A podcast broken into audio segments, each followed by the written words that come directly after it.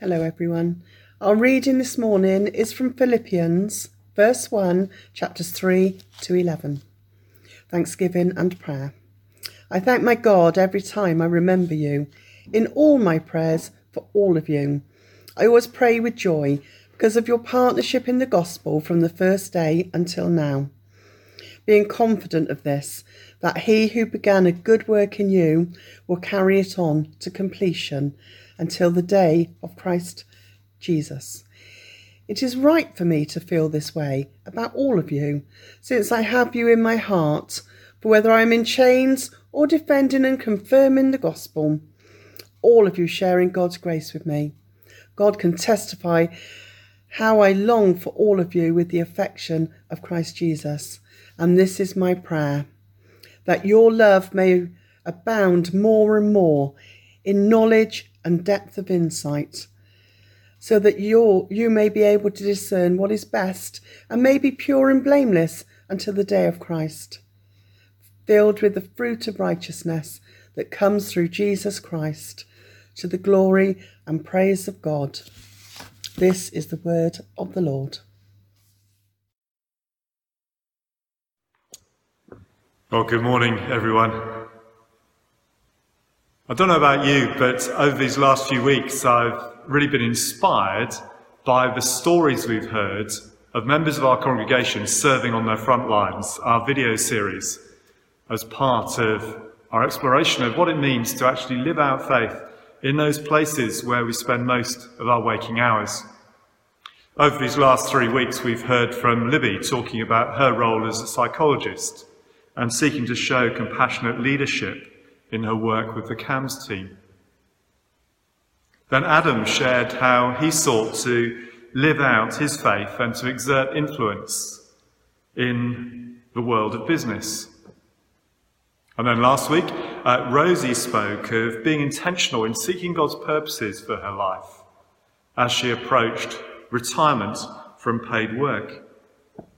If you've missed any of those videos, then do scroll back through our YouTube series because they're all well worth a watch. Well, this week, as our series continues, the term frontline takes on a new dimension. On this Remembrance Sunday, we reflect on those who've served on the front line in battle, often at great personal cost. And then alongside that, as we've entered lockdown in these last few days, many of us have seen adjustments to our usual frontline situations. And I want to draw together those two different dimensions of speaking of frontlines through the example of the enigmatic character known as Woodbine Willie. Woodbine Willie was uh, a First World War Army chaplain who gained his nickname through handing thousands of Woodbine cigarettes to troops he served alongside on the battlefields of Belgium. Whereas last week's theme was intentional living, this week it's incarnational living, being the presence of Jesus in tough places. So let's hear a little bit about Woodbine Willie through this short video.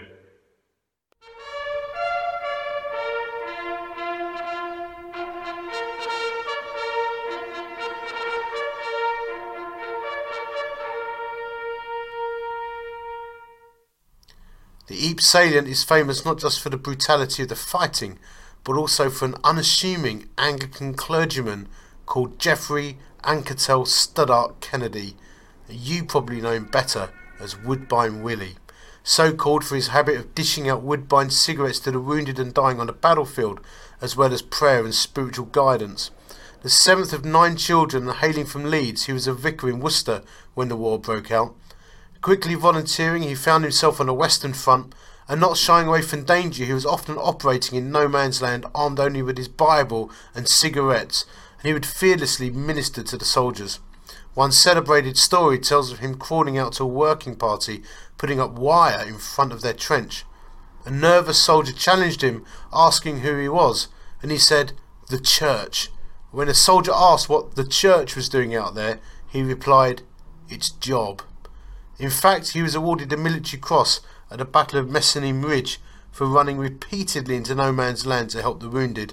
The citation said this For conspicuous gallantry and devotion to duty, he showed the greatest courage and disregard for his own safety in attending to the wounded under heavy fire.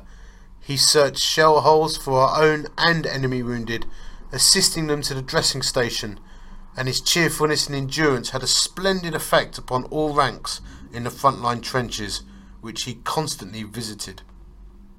After the war, he became closely involved in the Christian Socialist and the pacifist movements, touring the country giving public lectures. He was in Liverpool on one of his lecture tours in 1929 when he fell ill and died. A crowd of more than 2,000 turned out for his funeral procession, lining from Worcester Cathedral to his old parish church of St Paul. They tossed packets of woodbines onto the passing cortege, a gesture the Reverend Studdert Kennedy would probably have thoroughly approved of, being a heavy smoker himself. Woodbine Willie was a man who was prepared to put his own life on the line. Motivated by God's love and the message of Jesus, he was prepared to lose his life to bring life to others.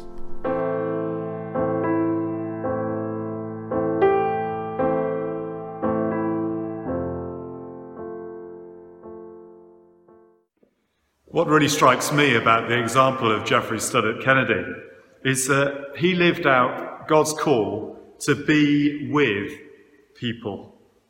He was with soldiers as they prepared for battle.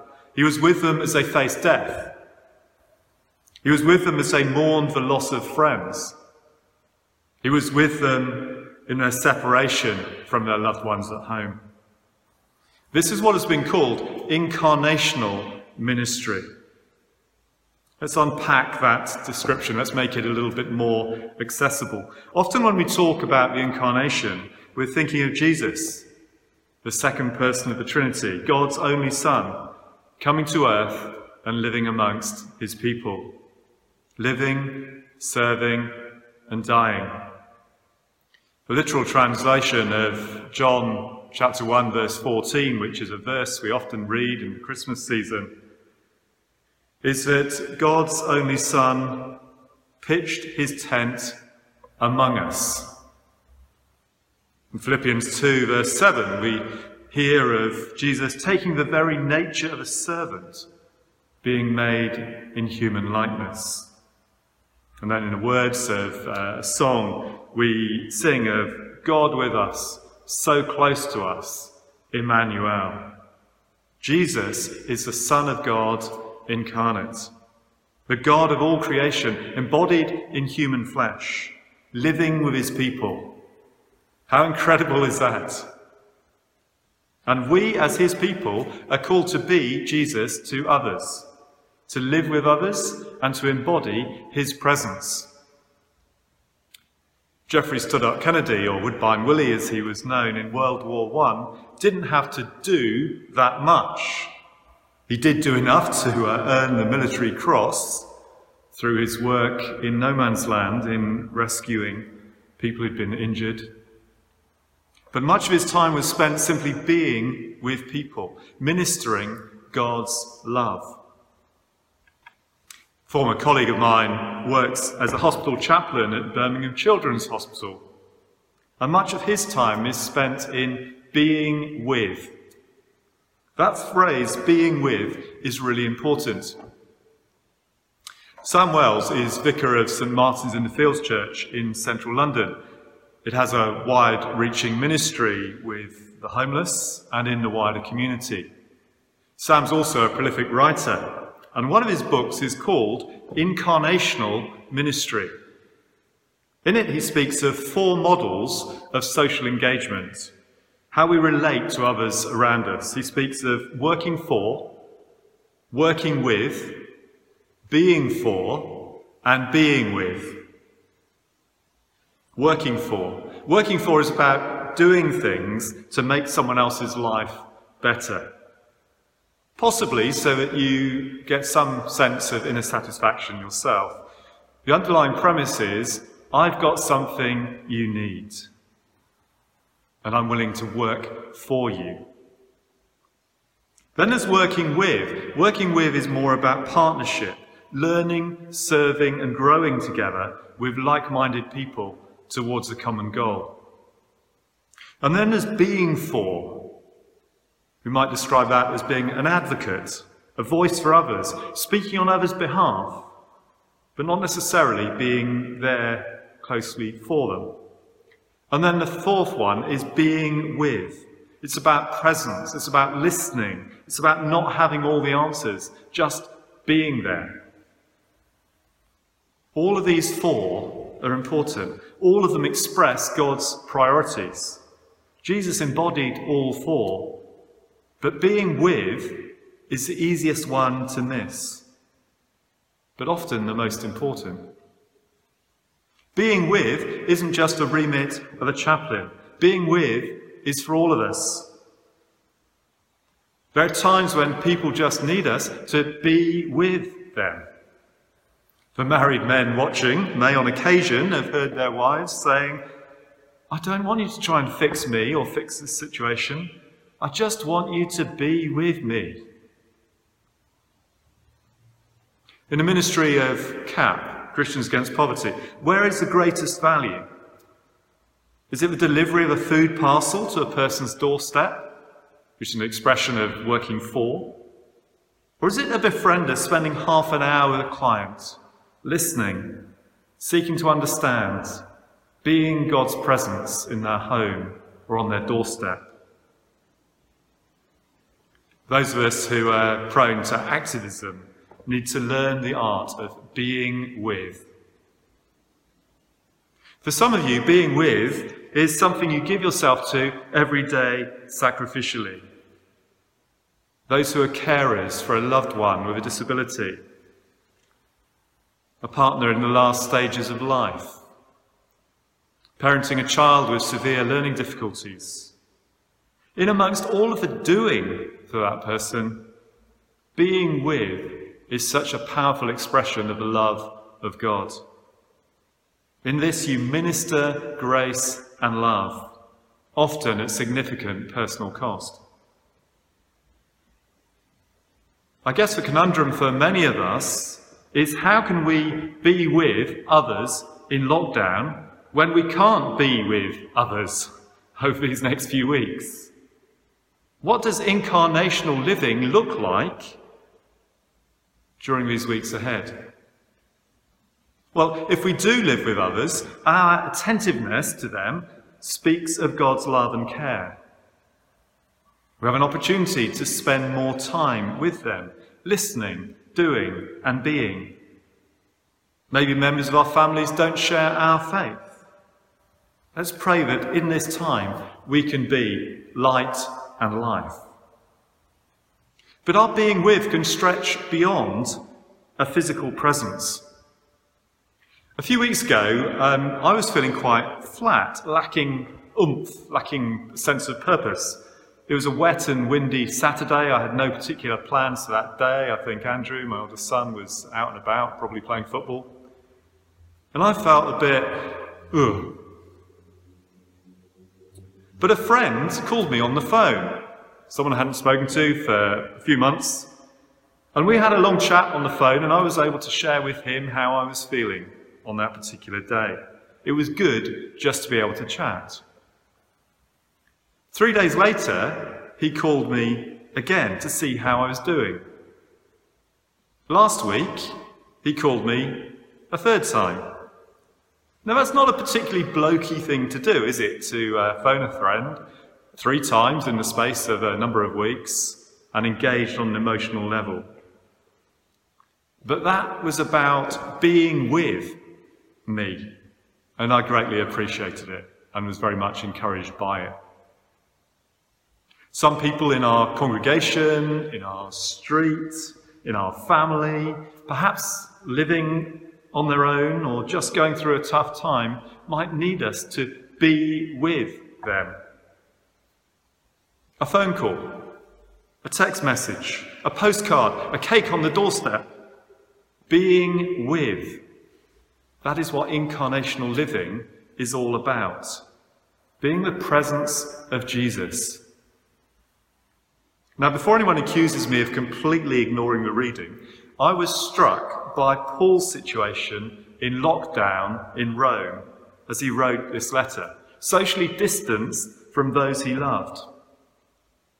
There's a desperation in his writing to see the Philippians again, to be with them. In verse 8, we read, God can testify how I long for all of you with the affection of Christ Jesus. Now, for the moment, being with people physically is just not possible for Paul. But he acts intentionally and incarnationally. He sends them a letter full of love and grace and encouragement, the sort of letter we would love to receive, showing them, telling them that they matter. And more than that, he commits to pray for them and does pray for them with a genuine desire for their spiritual and physical well being at the heart. So, this morning, I just want to encourage you to take some time to reflect on what being with might look like. May not look like Woodbine Willie, may not look like my mate Simon phoning me. But for all of us, there are ways in which we can be with others around us, those we engage with on our front lines, reflecting God's values and incarnating his love. Let's pray. Father God, we thank you for that ultimate expression of being with. The fact that you sent your Son to live and dwell among us. Thank you for the wonders of the incarnation. And thank you, Lord God, that you entrust us to be your presence here on earth. Help us to discern how we might be with others during these next few weeks, demonstrating your love in word and action and by our very presence. Inspire us, Lord, we pray. In Jesus' name. Amen. Amen.